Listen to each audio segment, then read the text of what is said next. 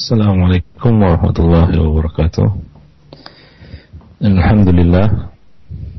Nahmaduhu wa nasta'inuhu wa nastaghfiruh. Wa na'udzu billahi min shururi anfusina wa sayyiati a'malina. May yahdihillahu fala mudilla lahu wa may yudlilhu fala hadiya lahu. Ashhadu an la ilaha illallah wahdahu la syarika lahu. Wa ashhadu anna Muhammadan abduhu wa rasuluh.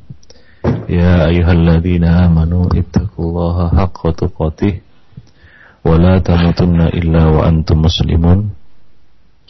أما بعد فإن أحسن الكلام كلام الله وخير الهدي هدي محمد صلى الله عليه وسلم وشر الأمور محدثاتها وكل محدثة بدعة وكل بدعة ضلالة وكل ضلالة في النار. Wa iyyakum jami'an. Alhamdulillah. Pada pagi ini kita dapat bertemu kembali di dalam saluran ilmu yang berbahagia ini. Dan sebagaimana biasa, kita akan membahas berkaitan dengan al-kabair. Dosa-dosa besar yang wajib kita hindari. Dan pada pagi ini insya Allah kita akan melanjutkan dosa besar yang ke-50. Al-Kabiratu Al-Khamsun. Dosa besar yang ke-50 adalah Al-Baghyu. Bertindak melampaui batas. Al-Baghyu yaitu perbuatan yang melampaui batas atau perbuatan-perbuatan zalim ya terhadap manusia. Allah Subhanahu wa taala telah berfirman di dalam kitabnya, "Innamas sabilu 'alal ladzina yadhlimuna an-nas wa yabghuna fil ardi bighairil haqq ulaika lahum 'adzabun alim." Sesungguhnya dosa itu atas orang-orang yang berbuat zalim kepada manusia dan melampaui batas di muka bumi tanpa hak. Mereka itu mendapat azab yang pedih. Surat Asy-Syura ayat 42. Demikian juga Rasulullah sallallahu alaihi wasallam mengatakan, "Wa inna Allah auha ilayya an tawadu hatta la yafkhar ahadun ala ahadin wa la yabghi ahadun ala ahadin." Sesungguhnya Allah Subhanahu wa taala telah mewahyukan kepadaku. Hendaklah kalian saling menunjukkan sikap tawadu, saling bertawadu satu sama lainnya. Sehingga tidak ada seorang pun yang membanggakan diri, menyombongkan diri atas yang lain. Dan tidak seorang pun bertindak melewati batas terhadap yang lain. Jadi dalam ayat dan hadis yang kita bacakan tadi Allah Subhanahu wa taala melarang kita dari perbuatan al-baghi yaitu perbuatan yang melewati batas hingga kita menzalimi orang lain, mengambil hak orang lain atau merampas apa yang menjadi haknya. Dalam sebuah atar disebutkan Lau baga lau baga jabalun ala jabalin laja'alallahu al-baghi minhu madakka. Dalam sebuah asar yang diriwayatkan oleh Al-Imam Al-Bukhari di dalam Adabul Mufrad dan disahihkan oleh Syekh Al-Bani di dalam Sahih Al-Adabul Mufrad dikatakan lau baga jabalun ala jabalin laja'alallahu al-baghi minhu madakka seandainya ada satu gunung yang bertindak melewati batas terhadap gunung yang lain, niscaya Allah Subhanahu wa taala akan menjadikan gunung yang zalim itu, gunung yang melewati batas itu hancur berantakan, hancur berantakan berkeping-keping menjadi debu. Demikian Allah Subhanahu wa taala tidak menyukai kezaliman antara sesama makhluk sampai-sampai benda-benda mati,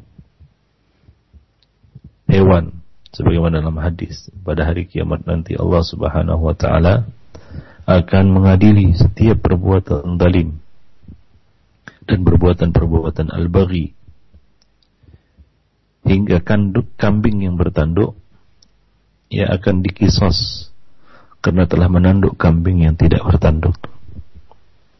Nah ini merupakan bukti kesempurnaan keadilan Allah Subhanahu wa taala pada hari kiamat nanti bahwa setiap perbuatan zalim atau perbuatan yang melewati batas Allah Subhanahu wa taala akan memberikan balasannya.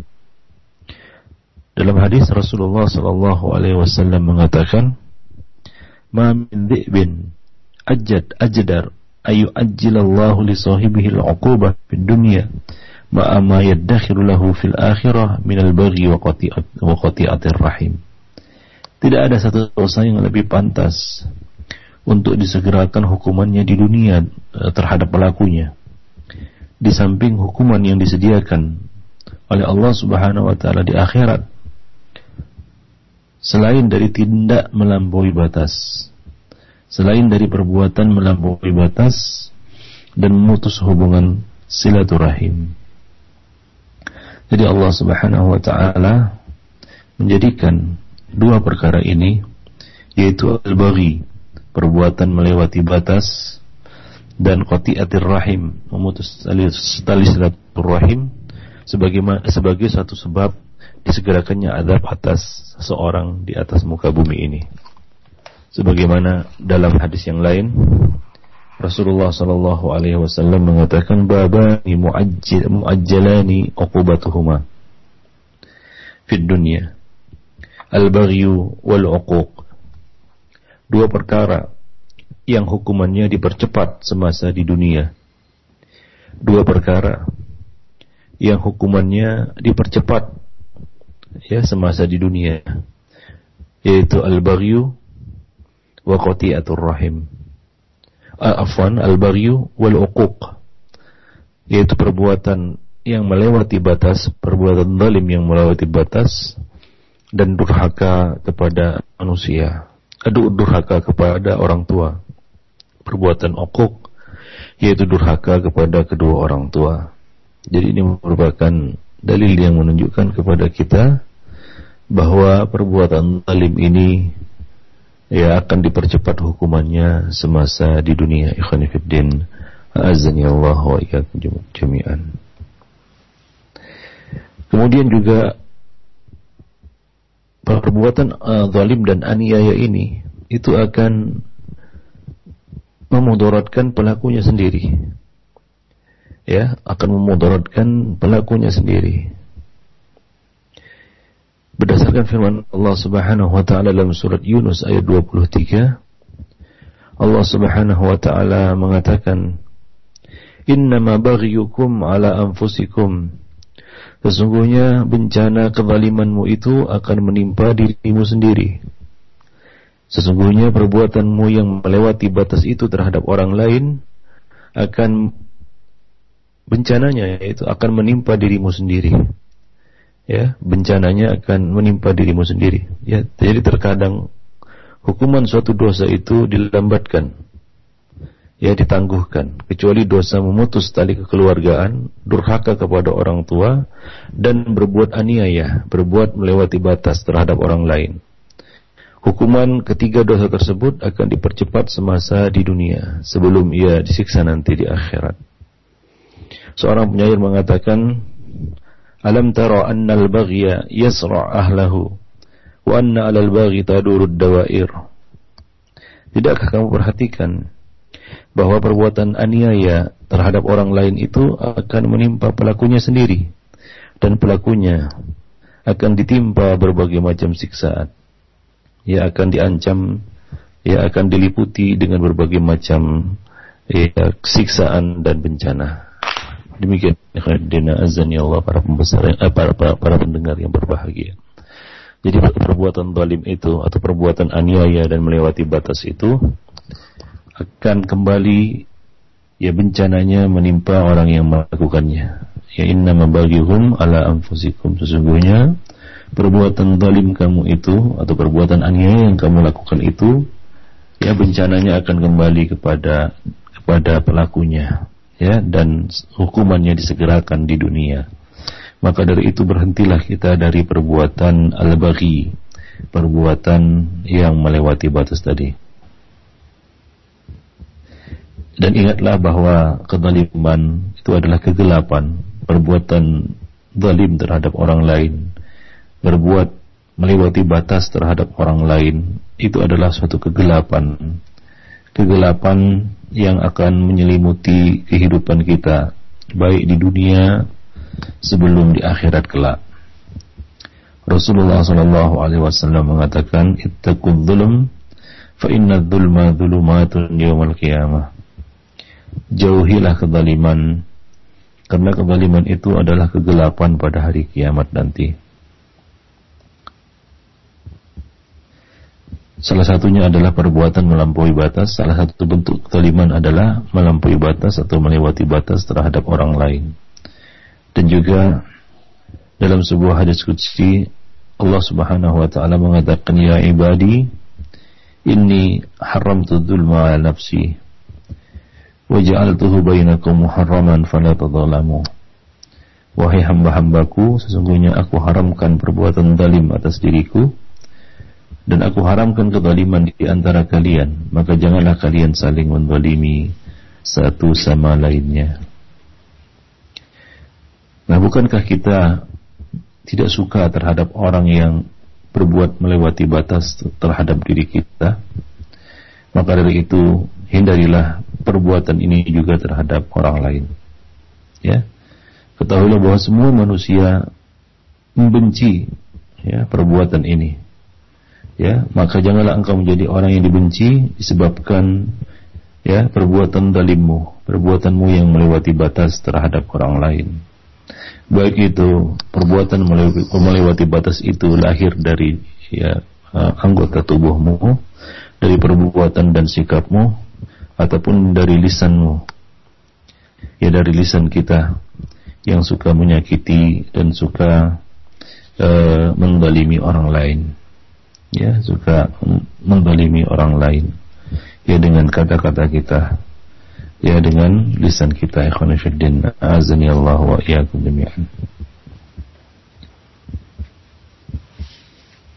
Allah Subhanahu wa taala mengatakan innallaha ya'muru bil adli wal ihsan wa ita'i dzil qurba wa yanha 'anil fahsya'i wal munkari wal baghi. Sesungguhnya Allah Subhanahu wa taala menyuruh, menyuruh kamu untuk berbuat adil dan kebaikan. Ya, ya'mur bil adli wal ihsan. Wa yanha 'anil fahsya'i wal munkari wal baghi. Dan melarang kamu dari perbuatan keji dan dari perbuatan al-baghi dari perbuat dari perbuatan mungkar dan dari perbuatan al-baghi yaitu perbuatan yang melewati batas.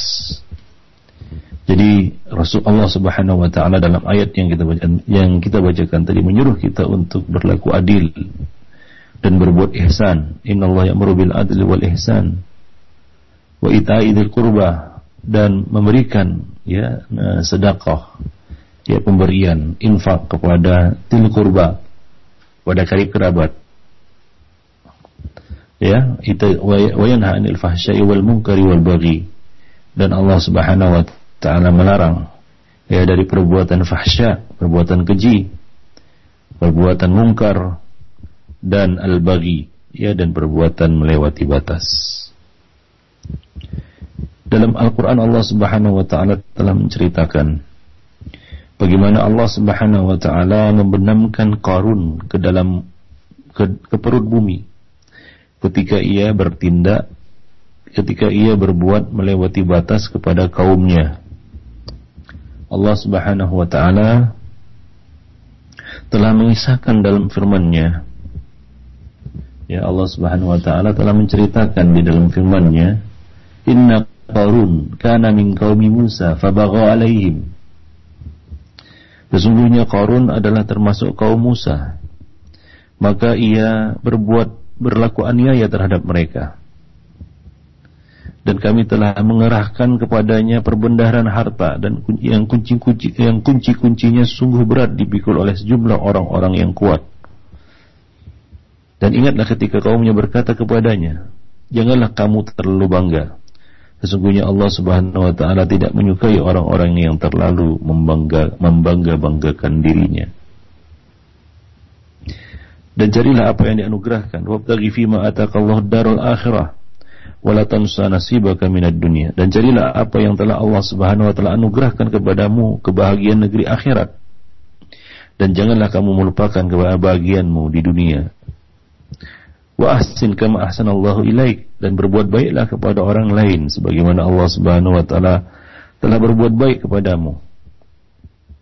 Dan janganlah kamu berbuat kerusakan di muka bumi. Sesungguhnya Allah Subhanahu wa taala la yuhibbul mufsidin tidak menyukai orang-orang yang berbuat kerusakan. Maka Korun berkata, Innama utituhu ala ilmin indi. Sesungguhnya aku hanya diberi harta ini karena ilmu yang ada padaku. Dan apakah ia tidak mengetahui bahwasanya Allah Subhanahu wa taala sungguh telah membinasakan umat-umat sebelumnya yang lebih kuat daripadanya dan lebih banyak mengumpulkan harta. Dan tidaklah perlu ditanya kepada orang-orang yang berbuat dosa itu tentang dosa-dosa mereka. Maka keluarlah korun kepada kaumnya dalam kemegahannya. Maka orang-orang yang menghendaki kehidupan dunia berkata, Moga-moga kiranya kita mempunyai seperti apa yang telah diberikan kepada korun. Sesungguhnya ia benar-benar orang yang memiliki keberuntungan yang besar. Maka berkatalah orang-orang yang dianugerahi ilmu, Kecelakaan yang besarlah bagimu. Pahala Allah adalah lebih baik bagi orang-orang yang beriman dan beramal soleh. Dan tidak diperoleh pahala itu kecuali orang-orang yang sabar. Ya fakhasaf nabihi wa bidarihi. Ya al-arda.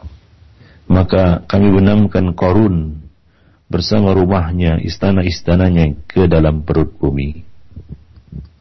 Demikianlah kisah korun yang Allah subhanahu wa ta'ala beri kehidupan dunia Allah Subhanahu wa taala beri harta dunia, kemegahan dunia. Ya, tapi dia menyombongkan diri dan berbuat aniaya, berbuat melewati batas terhadap orang lain. Ya, begitulah manusia apabila Allah Subhanahu wa taala telah berikan anugerah, telah memberikan kelebihan kepadanya, maka dia suka berbuat aniaya, suka bertindak semena-mena, ya, sewenang-wenang, ya terhadap orang lain yang di, di, dianggapnya dipandangnya lebih rendah kedudukannya darinya. Ya coba lihat orang-orang yang berharta atau memiliki kedudukan ya atau memiliki uh, popularitas. Ya bagaimana dia berbuat aniaya yaitu berbuat bagi ya berbuat melewati batas terhadap orang-orang yang dia pandang lebih rendah kedudukannya darinya. Ya berbuat sesukanya berkata sesukanya terhadap orang yang dia pandang rendah kedudukannya darinya. Dan itulah yang menimpa Korun ketika dia berbuat aniaya al-baghi ya terhadap uh, kaumnya yang dia pandang lebih rendah kedudukannya darinya, lebih sedikit hartanya. Ya, nah dengan kesombongan itu Allah Subhanahu wa taala membenamkan dia ke dalam ke dalam perut bumi, ya, yaitu merendahkannya serendah-rendahnya bahkan lebih bahkan lebih rendah dari daripada permukaan bumi. Ya innamal jaza min jinsil amal. Sesungguhnya balasan itu sesuai dengan jenis perbuatan. Orang yang sombong Allah Subhanahu wa taala akan bangkitkan nanti pada hari kiamat sebesar semut. Ya, yang nyaris dipijak di, diinjak-injak oleh manusia. Kecil, sekecil semut. Nah demikian ya khanifiddina azani Allah wa iyyakum jami'an. Itu itu balasan di akhirat. Adapun di dunia Allah Subhanahu wa taala merendahkan mereka serendah-rendahnya, menghinakan mereka sehina-hinanya. Ya sebagai balasan apa yang telah mereka lakukan ya terhadap uh, manusia. Nah demikian ya khanifiddina azani Allah wa iyyakum jami'an. Bukankah tadi Allah uh, Rasulullah sallallahu alaihi wasallam telah mengatakan bahwa ya dosa ada dosa dua dosa yang kata Allah SAW akan disegerakan hukumannya. Muajjalani uqubatuhuma fid dunya. Akan disegerakan akan dipercepat hukumannya di dunia. Yaitu al-baghyu perbuatan al-baghyu perbuatan melewati batas. Jadi ini merupakan uh, pelajaran bagi kita. Ya kisah Korun ini merupakan pelajaran bagi kita bahwa tidak selayaknya lah kita berbuat aniaya, berbuat semaunya, berbuat sesuka hatinya terhadap orang lain yang kita pandang lebih rendah dari kita. Ya, misalnya kepada buruh kita, ya kepada pembantu kita, atau kepada sahabat-sahabat kita, atau kepada keluarga kita yang kita pandang kedudukannya lebih rendah dari kita. Ya, hartanya lebih sedikit dari kita, kekuatannya lebih kecil dari kita, lalu kita bertindak aniaya. Nah ini adalah fitnah yang menimpa orang yang diberi kelebihan. Perbuatan al-bagi ini, ya ini merupakan fitnah bagi orang-orang yang diberi kelebihan oleh Allah Subhanahu wa taala. Dalam mengomentari ayat-ayat di atas yaitu ayat-ayat yang kita bacakan tadi dalam surat Al-Qasas ayat 76 sampai 81 tadi Ibnu Jauzi mengatakan ada beberapa pendapat tentang tindakan melewati batas yang dilakukan oleh Korun. Yang pertama, ya, ahduha annahu ja'ala lil baghiya ja'lan ju'lan ala an taqdhif Musa alaihi salam binafsiha fafa'alat فاستحلفها موسى على ما قالت فأخبرته بقصتها مع قارون وكان هذا بغيه yang pertama, perbuatan aniaya yang dilakukan oleh Qarun adalah ia membayar seorang pelacur ya untuk menuduh Musa, menuduh Nabi Musa telah berbuat mesum kepadanya dengannya. Namun ketika pelacur itu dimintai oleh Musa untuk bersumpah atas tuduhannya itu, dia memberitahu bahwa sebenarnya ia hanyalah suruhan Qarun. Ya, seperti yang ini adalah ya uh, satu perbuatan balim yang dilakukan oleh Korun terhadap orang lain yaitu Musa alaihissalam yaitu membayar seorang pelacur untuk membuat suatu tuduhan palsu terhadap Musa. Nah ini disampaikan oleh Ibnu Abbas ya. Qala Ibnu Abbas ya ini dituturkan oleh Ibnu Abbas radhiyallahu anhuma ya kisah ini. Kemudian yang kedua Watani annahu bagha bil kufri billahi azza wa jalla ia melampaui batas dengan kafir kepada Allah Subhanahu wa taala. Nah ini ini menurut Ad-Dhahaq. Kemudian ketiga, ats bil kufri. Qala Qatadah, dia telah kufur, kufur nikmat. Nah ini menurut Qatadah. Yang keempat, warabi annahu atala yabahu shibran. Qalahu ata al-Khurasani bahwa ia menjulurkan kainnya sejengkal karena kesombongannya itu, yaitu isbal. Nah ini dikatakan oleh Atta al-Khurasani. Yang kelima al-khamis annahu kana yakhdimu Fir'aun fa'tada ala bani Israel fadhalamahum. Hakahu al-Mawardi. Yang kelima perbuatan zalim yang dilakukannya menurut al-Marwardi adalah ia membantu Fir'aun dalam menindas Bani Israel ya lalu ia pun mendalimi ia pun berbuat aniaya kepada Bani Israel. Nah, demikian ya. Nah kemudian Allah Subhanahu wa taala mengatakan fakhasafna bihi wa bidarihil ard. Kemudian maka kami benamkan Qarun bersama istananya ke dalam perut bumi. Maksudnya ketika Qarun membayar seorang wanita pelacur untuk menuduh Nabi Musa berbuat mesum dengannya Nabi Musa menjadi marah dan melaknatnya. Kemudian Allah Subhanahu wa taala mewahyukan kepada Nabi Musa bahwa aku telah perintahkan kepada bumi untuk menaati perintahmu, maka perintahkanlah dia. Ya. Inni qad amartu al-ardha an tuti'aka famurha. Faqala Musa maka Musa pun berkata, Wahai bumi, telanlah ia. Ya ard khudihi Maka Nabi Musa berkata Wahai bumi Telanlah ia. Maka bumi menelan singgasananya Ketika Qarun menyaksikan hal itu. Ia mengemis kepada Nabi Musa untuk dikasihani.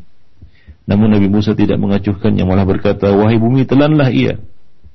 Maka bumi pun menelan Qarun sampai kakinya Nabi Musa terus menyuruh bumi untuk menelannya sampai korun lenyap tertelan oleh bumi. Setelah itu Allah Subhanahu wa taala berkata kepada uh, berfirman, "Wahai Musa, seandainya ia meminta tolong kepadaku, niscaya aku akan menolongnya." Ya, Allah Subhanahu wa taala mengatakan, "Laustaghatsani la aghastuhu." Seandainya dia minta minta tolong kepadaku kata Allah Subhanahu wa taala, niscaya aku akan menolongnya ya saya aku akan menolongnya. Ibnu Abbas mengatakan ya dalam satu penukilan dari beliau fakhasafat bihil ilal ardi sufla. Bahwa eh, korun ini ditelan bumi sampai ke dasarnya yang paling bawah. Sampai ke dasar bumi yang paling bawah. Samura bin Judub mengatakan bahwa korun setiap harinya terbenam setinggi badan ya korun ini setiap harinya tenggelam atau terbenam setinggi badan. Nah demikian juga Muqatil ia mengatakan ketika korun telah binasa orang-orang Bani Israel berkata sesungguhnya Musa membinasakan korun adalah untuk mengambil harta dan istananya. Ya dikatakan oleh uh, dalam tafsir ayat tersebut falamma halaka korun qala banu Israel innama ahlakahu Musa liya'khudha malahu wa bahwa uh, Musa membinasakan uh, ini adalah untuk mengambil harta dan istananya.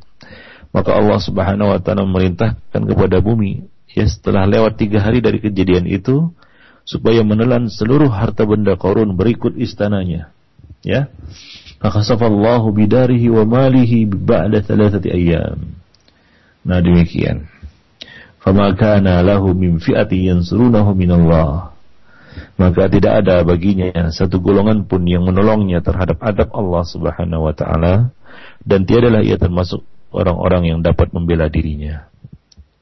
Nah demikianlah ikhwan azani Allah wa iyyakum jami'an. Ya bagaimana Allah Subhanahu wa taala ia telah menenggelamkan Korun ya bersama harta-hartanya karena ya perbuatannya yang melewati batas ya karena perbuatan yang melewati batas ya aniayanya terhadap manusia. Nah, bagaimana kita katakan tadi para pendengar yang berbahagia ini merupakan pelajaran bagi kita semua ya agar kita semena-mena terhadap orang lain ya dengan kelebihannya yang Allah Subhanahu wa taala berikan kepada kita. Ya dan ini adalah penyakit ya orang-orang yang yang lebih yang berada di atas. Ya biasanya ya orang miskin tidak berbuat aniaya terhadap orang kaya. Ya tapi kebalikannya orang kaya lah yang berbuat aniaya melewati batas kepada orang miskin. Ya orang yang kuat lah yang berbuat aniaya yang berbuat uh, semena-mena terhadap uh, orang lemah. Orang yang jabatannya lebih tinggilah yang berbuat aniaya yang berbuat semena-mena terhadap orang yang jabatannya lebih rendah darinya. Maka ingatlah bahwa innama amwalukum wa fitnah. Sesungguhnya harta yang kamu miliki dan anak-anak yang kamu miliki itu adalah fitnah bagi dirimu. Itu cobaan bagi kita. Kadang-kadang kita dicoba dengan harta dan jabatan. Ya sejauh mana kita dapat menaati Allah Subhanahu wa taala dengan harta dan jabatan itu dan sejauh mana kita dapat membantu manusia dengan harta dan jabatan yang kita miliki. Ya bukan sebaliknya harta dan jabatan itu ya kita gunakan untuk berbuat durhaka kepada Allah ya berbuat dosa. Ya dan juga harta dan kedudukan itu kita gunakan untuk menindas untuk melindas manusia. Ingat innama baghyukum ala anfusikum. Sesungguhnya bencana kezalimanmu itu, bencana perbuatanmu yang melewati batas itu akan menimpa dirimu sendiri. Ya di dalam sejarah kita dapat lihat bagaimana kesudahan orang-orang penguasa-penguasa yang zalim yang menindas rakyatnya. Bagaimana akhir kesudahan hidup mereka. Allah Subhanahu wa taala hinakan Ya Allah Subhanahu wa taala hinakan mereka. Allah Subhanahu wa taala segerakan azab bagi mereka di dunia. Ya, Allah Subhanahu wa taala segerakan azab bagi mereka di dunia. Ya, dan ingat tadi Nabi sallallahu alaihi wasallam ma min dambin ajdar ayu ajjalallahu ta'ala li sahibihi al-uquba fid dunya ma ma yaddakhiruhu lahu fil akhirah min al-baghi wa qati'atir rahim. Ma min dambin. Tidak ada satu dosa pun yang lebih Allah Subhanahu wa taala cepatkan hukumannya di dunia bagi si pelaku di samping sisaan yang menunggunya di akhirat nanti selain dosa berbuat aniaya dan perbuatan ya e, memutus tali kekeluargaan memutus tali si laturahim ikhwani fiddin azani Allah wa iyyakum jami'an. Nah demikianlah yang mudah-mudahan Allah Subhanahu wa taala memberikan kepada kita taufik dan hidayahnya untuk dapat uh, melakukan apa-apa yang diperintahkannya dan meninggalkan apa-apa yang dilarangnya dan menjauhkan kita dari perbuatan talim terhadap manusia, perbuatan aniaya, sikap melewati batas terhadap manusia dan menjadikan kita orang-orang yang saling ya menyintai karena Allah Subhanahu wa taala yang saling bertawun alal birri wa taqwa yang saling nasihat menasihati ya sama kita dengan kesabaran, kebaikan, kebenaran dan dengan kasih sayang. Ya demikianlah mudah-mudahan ini bermanfaat bagi kita semua. Ya wa ahsin kama ahsanallahu ilaik. Berbuat baiklah sebagaimana Allah Subhanahu wa taala telah berbuat baik kepada kita semua. Aku lu wa lihada astaghfirullah li wa lakum lisairil muslimin. Innahu huwal ghafurur rahim. Nah, sekarang jazakallah khair atas penjelasan Al Ustaz dan mudah-mudahan apa yang kita simak bersama bermanfaat bagi kita semua. Dan selanjutnya kami akan buka sesi interaktif, sesi tanya jawab bagi Anda pendengar sekalian yang ingin bertanya langsung di kesempatan pagi hari ini, Anda bisa menghubungi kami di line telepon di 0218236543 atau bisa melayangkan pertanyaannya melalui pesan singkat di 0819896543 dan tentunya kami harapkan pertanyaan Anda disesuaikan dengan pasangan kita di kesempatan pagi hari ini. Baik, untuk kesempatan pertama kami akan angkat di line telepon di 0218236543. Halo. Halo, Assalamualaikum. Waalaikumsalam warahmatullahi. Ya, dengan siapa di mana? Uh, ini dari Umu Naila di Riau. Umu Naila di Riau. Silahkan langsung kepada Ustaz. Uh, begini Ustaz, mungkin pertanyaannya agak menyimpang dari materi dari apa boleh, Ustaz? Iya, silakan langsung ke inti pertanyaan nah, Ibu. Uh, begini, Ustaz, uh, ini tentang riba. Jadi orang tua saya, uh, adik adik saya itu dia mau ada calon suami yang orang tuanya bekerja di bank. Itu bagaimana, Ustaz? Apakah uh, dibolehkan ia menikah atau hukumnya bagaimana gitu? Uh, dan apabila kami bertamu ke rumahnya, bagaimana hukum kami makan di rumahnya? Baik, itu uh, saja Ibu ya, Naila. Ya, ya, yang kedua satu lagi tentang riba juga. Kakak saya dia menikah dengan pegawai bank, tapi dia bekerja. Uh, itu bagaimana hukum kami makan di rumahnya gitu? Baik, sama ya pertanyaan. Nah, itu saja. Jazakillah khair. Oh iya. Assalamualaikum warahmatullahi wabarakatuh. Silakan Ustaz. Ya, tentunya uh, riba itu adalah salah satu dosa besar yang kita harus meninggalkannya, ya riba itu adalah satu dosa besar yang kita harus ya meninggalkannya. Ya, dan ini sudah kita bahas ya, dalam uh, salah satu poin ya, di dalam al-kabair. Ya salah satu dosa besar adalah riba. Kemudian di dalam menikahkan wanita-wanita yang berada di bawah kekuasaan kita, anak anak uh, putri kita atau siapa saja yang ya itu di bawah kekuasaan kita, hendaknya kita memperhatikan ya uh, anjuran Nabi Shallallahu Alaihi Wasallam ya anjuran Nabi Shallallahu Alaihi Wasallam perintah Nabi Shallallahu Alaihi Wasallam ya untuk memilih ya laki-laki yang baik akhlak dan agamanya. Ya jika datang kepadamu orang laki-laki yang tardawna khuluquhu wa dinahu engkau iridai ya engkau sukai ya engkau pandang baik akhlak dan agamanya ya Rasulullah sallallahu alaihi wasallam di sini menyoroti dua hal, dua perkara yaitu akhlak dan agamanya. Ya kita kenal akhlaknya baik dan juga kita kenal agamanya juga baik, maka nikahkanlah tidak akan terjadi kerusakan di muka bumi dan fitnah yang besar. Nah demikian ya sabda Nabi sallallahu alaihi wasallam. Jadi hendaknya kita perhatikan ini, ya. Janganlah kita nikahkan ya putri-putri kita kecuali kepada orang-orang yang memiliki kriteria yaitu ya baik akhlaknya dan baik juga agamanya, baik akhlaknya dan baik juga agamanya. Kalau tidak, maka akan terjadi kerusakan di atas muka bumi dan fitnah yang besar. Dan Nabi Nabi Shallallahu Alaihi Wasallam juga menyuruh kita untuk memilih ya orang yang baik agamanya. Far bidatid din pilihlah yang baik agamanya. Ya, nah ini juga berlaku bagi seorang wanita ketika menerima pinangan seorang pria, perhatikanlah agamanya. Pilih yang bagus agamanya, ditambah lagi bagus akhlaknya. Bagus akhlaknya. Ya. Karena ya jika dia mendapatkan seorang pria yang tidak bagus akhlaknya, walaupun mungkin bagus agamanya, ya. Nah, ini akan dia akan mendapatkan kesulitan. Ya karena susah bagi seorang istri biasanya untuk meluruskan suami. Tidak sebagaimana halnya suami ya dapat meluruskan istri. Nah demikian ikhwan ya jadi pilih agamanya. Nah kalau kita lihat agamanya itu kurang misalnya dia masih ya terlibat atau bergelimang pada uh, dosa besar atau dosa riba misalnya meninggalkan sholat misalnya ya atau nampak jelas padanya zahir ya padanya perbuatan uh, perbuatan dosa ya ya seperti yang disebutkan dalam pertanyaan tadi yaitu dia adalah seorang yang uh, membantu dalam perbuatan riba. Dalam riba ini akan dilaknat ya tujuh orang. Salah satunya adalah yang menuliskannya ya bukan dia pelakunya tapi dia menuliskannya saksi-saksinya ya. Ini itu juga termasuk orang-orang yang terlibat di dalam ta'awun ya di dalam bab riba Nah, maka dari itu ya tinggalkanlah.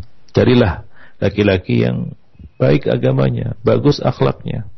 Ya walaupun dari sisi harta mungkin kurang, ya mungkin dari sisi harta dan dari sisi yang lainnya kurang, tapi apabila dia menonjol dan lebih pada agama dan dan akhlaknya, maka pilihlah dia ya nikahkanlah dia. Nah demikian khonifidina azani Allah wa jami'an. Adapun mengenai hidangan yang disuguhkannya ketika kita datang ke rumahnya, ya tentunya ya kita tidak uh, menyelidiki harta seseorang ya. Apakah hartanya itu semuanya dari harta riba atau ya, ada di sana yang lain ya, ada harta-harta yang lain yang dimilikinya ya. Nah oleh karena itu ya tidak mengapa kita minum di rumahnya ya dan e, makan di rumahnya. Karena ya mungkin saja harta itu bukan berasal dari ya pekerjaan ribanya ataupun dari dari sumber-sumber yang lainnya. Sementara kita tidak boleh untuk memata-matai ya seorang muslim ya. Nah demikian ya. Nah demikian tapi kalau kita yang meragukannya dak maya riba kila malaya riba tinggalkan yang meragukan kepada yang uh, tidak meragukan. Tapi yang itu itu uh, tidak uh, kita katakan uh, apa namanya uh, begitu uh, prinsipil di sini ya. Karena yang penting di sini adalah ya uh, kita tidak boleh menikahkan uh, ya anak gadis kita atau siapa saja yang berada di bawah kuasa kita, perwalian kita kepada orang yang tidak baik agama dan tidak baik akhlaknya. Itu yang penting diperhatikan di sini. Wallahu a'lam bishawab. Baik, terima kasih banyak atas jawaban Al Ustaz. Demikian untuk Ummu Naila di Riau. Dan untuk selanjutnya masih di line telepon sudah ada Ummu Asep yang eh, menunggu di ujung telepon. Silakan Asep. Assalamualaikum warahmatullahi Umi Ersat, ya, Ustadz ini mau bertanya dari Depok. Silakan. Iya, hmm. silakan uh, Ustadz ini uh, dengan kezaliman yang bagi orang yang menzalimi uh, umat Islam ya. Uh, sekarang ini kan uh, banyak uh, atau faktanya di saya melihat di Suriah uh, bagaimana alusuna atau umat Islam itu dizalimi oleh uh, pem, apa, pemimpin atau kelompok Syiah, Nusairiyah, Rafidah, Iran Rusia, ya, Yahudi. Uh, bagaimana sikap kita umat Islam uh, yang berada tidak di Suriah? Um, dan bagaimana ke, itu yang pertama, yang kedua itu apakah boleh kalau anak itu di Facebook uh, men mensiarkan kezaliman Syiah? ya saya taruh uh, postingan videonya gitu agar umat Islam bisa mewaspadai gerakan Syiah yang memang banyak di Indonesia uh, setelah sampai ke lembaga parlemen atau atau lain-lain sebagainya agar hati-hati terhadap gerakan Syiah. Saya menyadari betul bahwa meletakkan gambar foto itu tidak boleh kalau kita belajar al sunnah. Tapi untuk apakah saya berdosa meletakkan gambar-gambar atau ke ke kejaman Syiah di Facebook? Baik. Sikap kita terhadap Suriah itu bagaimana Ustadz? Apakah kita hanya untuk melihat uh, doa atau mengirimkan dana yang nggak seberapa gitu? Jazakallah khair. Assalamualaikum warahmatullahi wabarakatuh. Waalaikumsalam warahmatullahi wabarakatuh. Silakan Ustaz ya. ada dua pertanyaan. Ya, ya mengenai uh, apa namanya kita kan fitnah yang terjadi di uh, Suriah, ya. Tentunya ini adalah uh, kita katakan salah satu musibah yang menimpa ya ahlu sunnah ataupun saudara-saudara kita di sana yang kita wajib untuk memberikan simpati ya kepada mereka dan ya juga doa dan bantuan yang mampu untuk kita berikan kepada mereka Ya, kemudian uh, ikhwan fillah azani Allahu jami'an mengenai uh, Syiah dengan perbuatannya itu sudah ya kita maklumi, ya kita ketahui semenjak dahulu sampai sekarang bagaimana kekejaman mereka terhadap ahlu sunnah ya mulai dari zaman awal mereka muncul bagaimana ya mereka Abdullah bin Sabah ini memprovokasi orang-orang yang ada di Mesir untuk uh, membunuh Utsman bin Affan. Itu adalah uh, darah pertama yang tertumpah dengan uh, hasutan dari Abdullah bin Sabah ini il Yahudi. Ya kemudian uh, darah apa namanya pertumpahan darah itu terus berlangsung sampai hari ini antara ya kaum Syiah Rafidah ini dengan Ahlus Sunnah wal Jamaah ya Nah, jadi ini bukanlah suatu hal yang baru terjadi sekarang, sudah terjadi semenjak dahulu, sejak pertama kali mereka muncul sampai sekarang. Ya tidak henti-hentinya mereka ya berusaha untuk menumpahkan darah kaum muslimin atau menumpahkan darah ahlu sunnah orang-orang yang dia pandang atau mereka pandang tidak berada bersama mereka di dalam akidah dan agama mereka.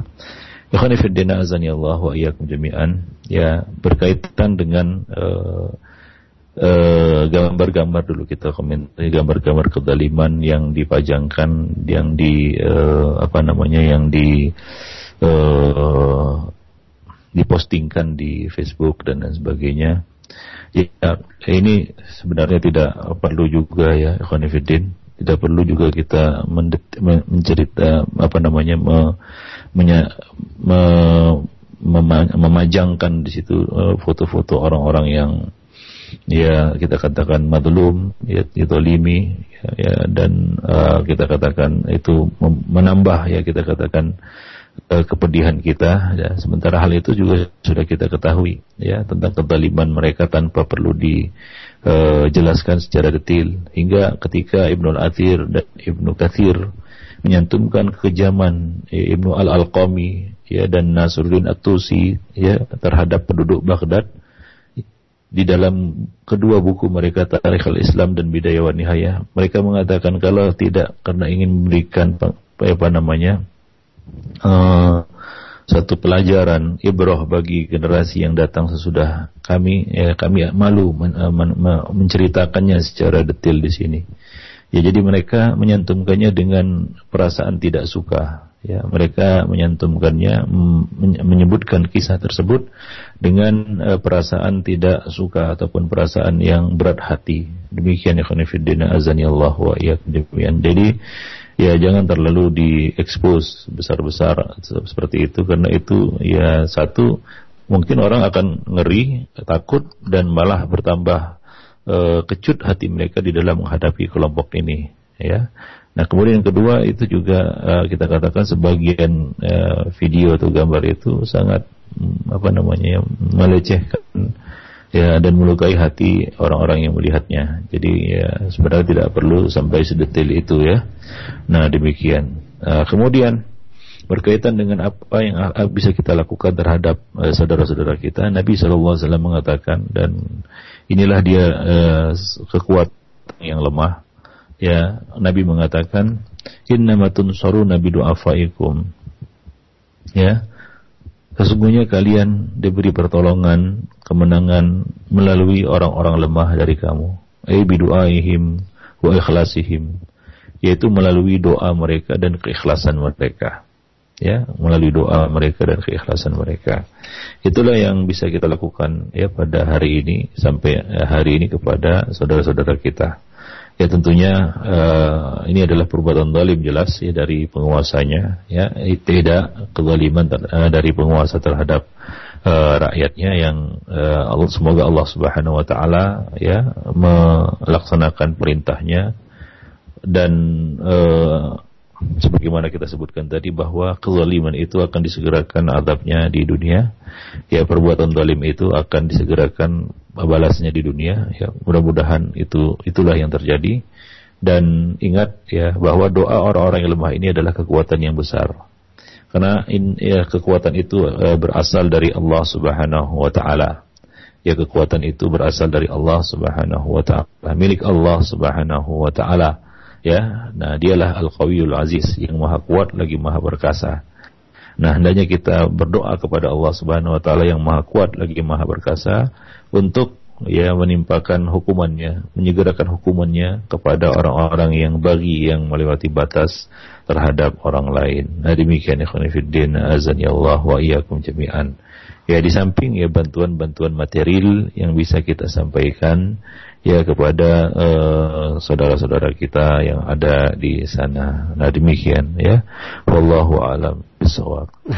Terima kasih banyak atas jawaban Al Ustaz. Demikian untuk Umu Asep yang berada di Depok. Mudah-mudahan bermanfaat jawaban Al Ustaz dan untuk pendengar yang lainnya pula.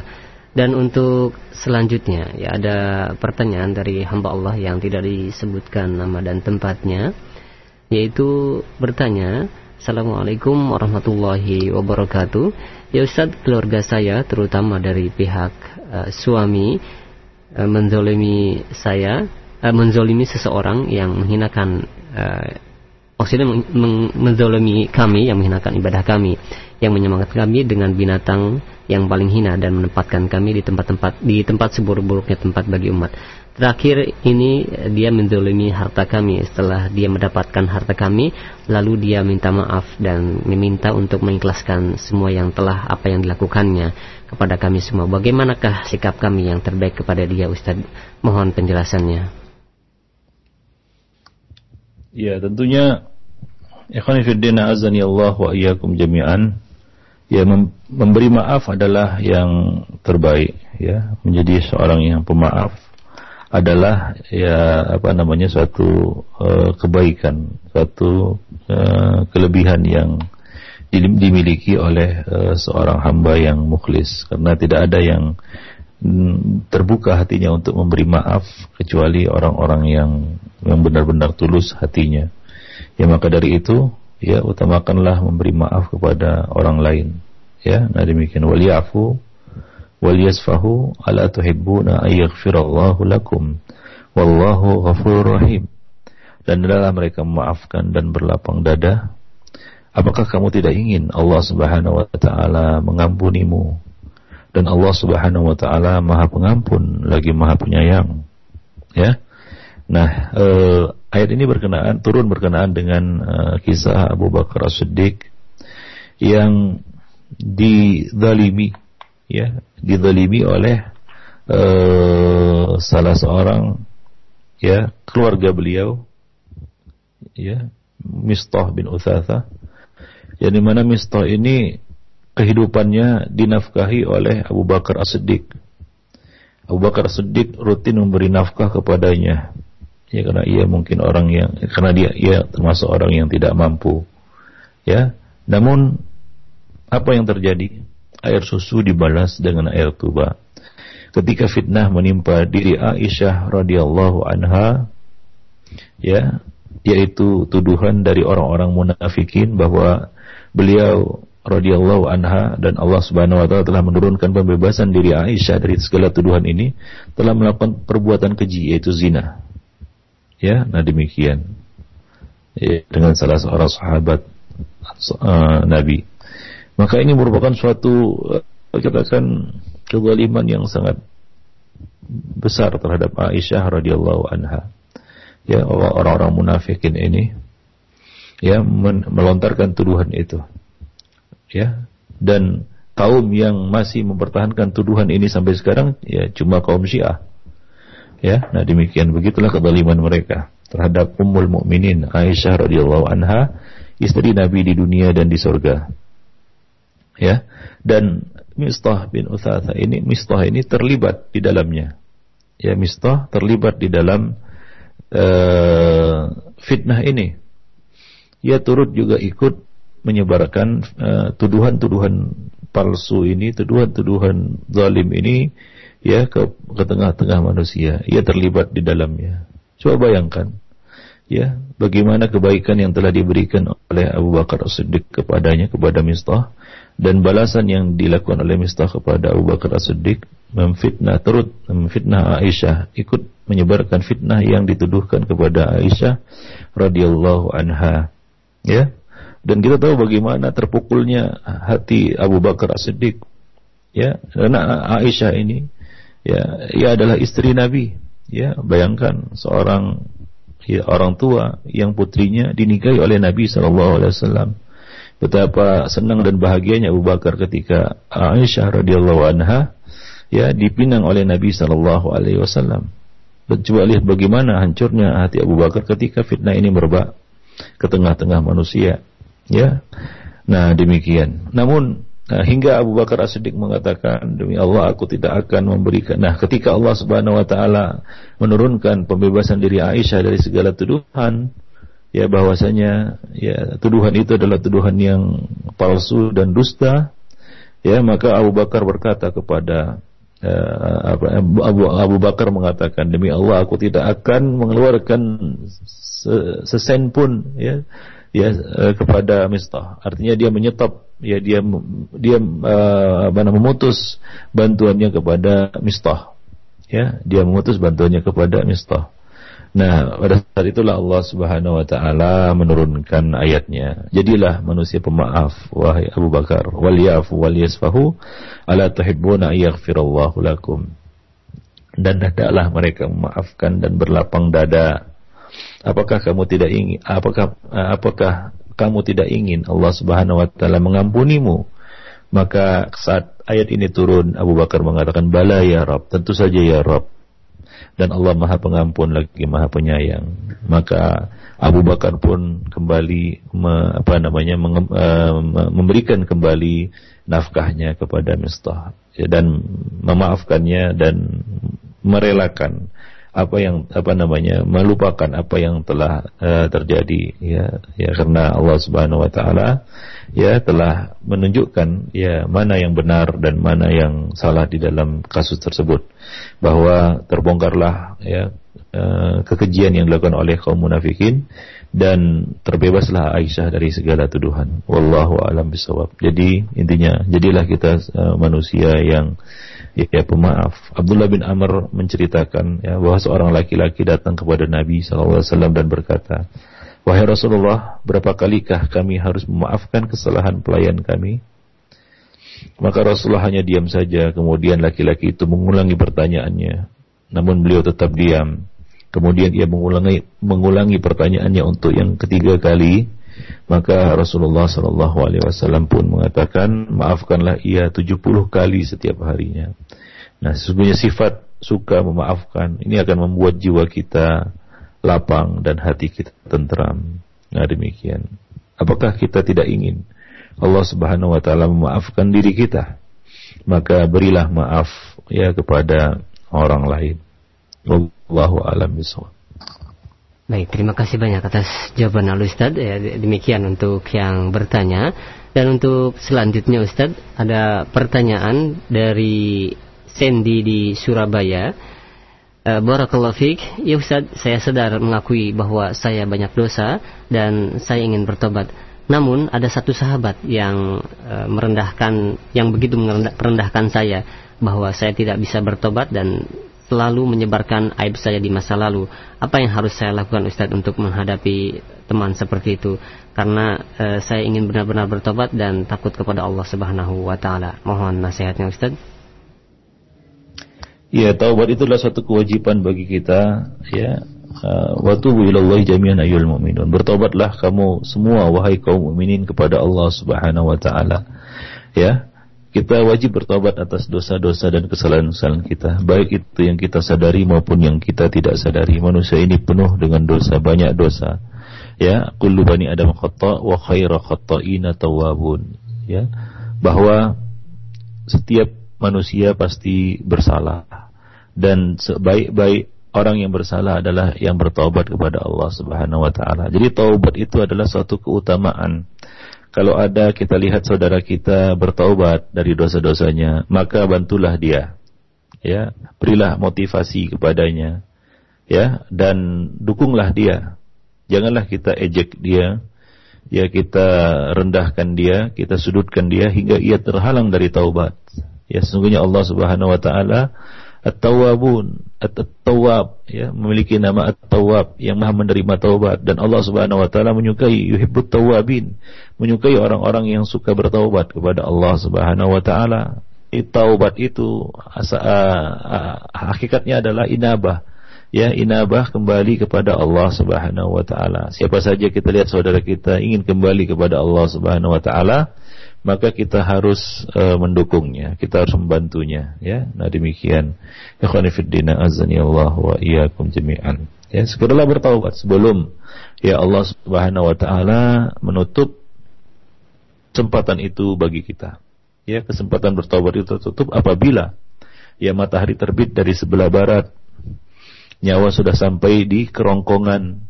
Nah, pada saat itulah Allah Subhanahu wa taala ya tidak lagi memberikan kesempatan taubat kepada kita. Maka ya cepat-cepatlah bersegeralah kamu bertaubat. Wa tubu ila Allah jami'an ayyuhal mu'minun. Ya bersegeralah bersegeralah kamu bertaubat kepada Allah Subhanahu wa taala wahai ya sekalian kaum mukminin ya lihatlah Allah Subhanahu wa taala telah memberikan tanda-tanda kepada kita. Ya nah sebelum kiamat datang kepada kita baik itu kiamat kecil maupun kiamat besar. Jadi banyak tanda-tanda kiamat sebenarnya. Rambut yang sudah mulai beruban itu tanda kiamat. Mata yang sudah mulai melemah harus pakai kacamata itu tanda kiamat. Ya badan yang sudah ya sudah mulai membungkuk, nah itu adalah tanda kiamat. Ya kulit yang sudah mulai keriput, ini juga tanda kiamat. Yaitu tanda kiamat kecil yaitu kematian. Karena orang apabila mati maka telah tegaklah kiamat atas dirinya. Nah, sebelum datang kiamat itu ya, yaitu kematian, ya maka segeralah kita bertobat kepada Allah Subhanahu wa taala. Ya, kalau ada hal-hal yang merintangi kita untuk bertobat, maka enyahkanlah dia, singkirkanlah dia. Ya, maka tinggalkanlah ya kawan-kawan ataupun teman-teman yang buruk yang eh, kadang-kadang menghalangi kita dari jalan Allah Subhanahu wa taala. Ya, janganlah kita menjadi orang yang menyesal pada hari kiamat karena ya pergaulan yang salah, ya. Allah mengatakan, "Wa yawma ya'udzu zalimu 'ala yadayhi yaqulu ya laitani takhadhtu ma'ar rasuli sabila ya wailata laitani lam attakhiz fulanan khalila laqad adallani an dzikri ba'da idja'ani inna wa kana syaitanu lil insani khadula dan ingatlah pada hari orang-orang zalim itu menggigit jari jemarinya, sepuluh jarinya. Ya lalu dia berkata, duhai kiranya dulu aku mengikuti Rasul. Ya, duhai uh, duhai kiranya. Kemudian mengatakan, ya wailata laitani lam attakhidh fulanan khalila. Duhai kiranya dulu aku tidak mengambil si fulan menjadi teman karibku. Mengapa? Dia telah menyesatkanku dia telah menyesatkanku dari petunjuk dari kebenaran. Setelah kebenaran itu datang kepadaku. Wa kana syaitanu lil insani khazula. Dan syaitan tidak akan mau membantu manusia. Tidak akan mau membantu kita bertaubat. Jadi kalau ada yang tak mau membantu kita untuk uh, berbuat taat bahkan menyorong menyorong kita mendorong kita untuk berbuat dosa dan maksiat maka tinggalkanlah. Karena dia adalah syaitan dalam wujud manusia. Ya nah demikian Ya ikhwani fiddin azani Allah wa iyyakum jami'an. Jadi janganlah kita menjadi orang yang menyesal pada hari kiamat ya karena kita ya bergaul dengan salah orang. Ya, kita bergaul dengan orang yang justru menghalangi kita dari jalan Allah Subhanahu wa taala. Jangan hiraukan dia. Ya segera bertaubat kepada Allah Subhanahu wa taala. Ya tidak ada yang hina dari orang yang bertaubat. Bahkan itu adalah satu keutamaan. Ya keutamaan kita bertobat kepada Allah. Terbuka hati kita untuk bertobat kepada Allah itu adalah suatu keutamaan, ya, bukan suatu kerendahan dan kehinaan. Allahu a'lam bishawab. Nah, sekarang jazakallah khairan atas jawaban al Ustaz dan pertanyaan dari Bapak Sandy merupakan pertanyaan terakhir Ustaz dan mungkin ada satu kesimpulan yang dapat disampaikan silakan Ustaz.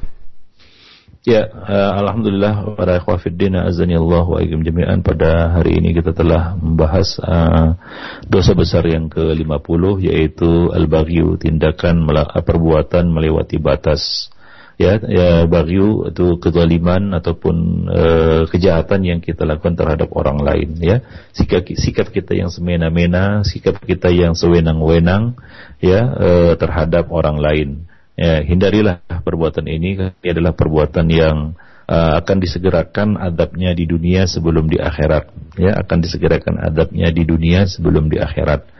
Nah juga Allah Subhanahu wa taala ya telah memerintahkan kita untuk ya berbuat baik kepada sesama dan untuk bertawaduk kepada sesama. Innallaha auha ilayya an tawadhu ya kita berbuat bersikap tawaduk untuk menghindari perbuatan ya suka ya membanggakan diri ya atta la ahadun ala ahadin ya dan terhindar dari sifat ataupun perbuatan wala tabghi ahadun ala ahadin. Ya si, si eh, perbuatan melewati batas ya berbuat aniaya kepada orang lain. Dan ingat tadi ya kisah korun ya ada satu pelajaran yang bisa kita petik dari pelajar dari kisah korun itu bahwa ya kelebihan yang Allah berikan kepada seseorang itu kerap kali membuat dia lupa diri dan jatuh dalam perbuatan al-baghi yaitu suka menganiaya, suka berbuat semena-mena sesukanya terhadap orang lain. Ingat harta dan jabatan yang kita miliki itu fitnah. Janganlah kekuatan yang Allah berikan kepada kita itu yang sebenarnya kekuatan yang semu ya. Ya, orang itu merasa dia kuat tapi ternyata ia tidak kuat. Begitu datang adab Allah, hancurlah dia. Seperti Korun yang merasa tidak ada lagi yang dapat me, apa namanya, yang dapat me, membinasakan dirinya dan dapat mencelakakan dirinya Allah Subhanahu wa taala tenggelamkan dia ke dasar bumi yang paling bawah. Nah, demikian ingat harta dan kedudukan itu adalah fitnah.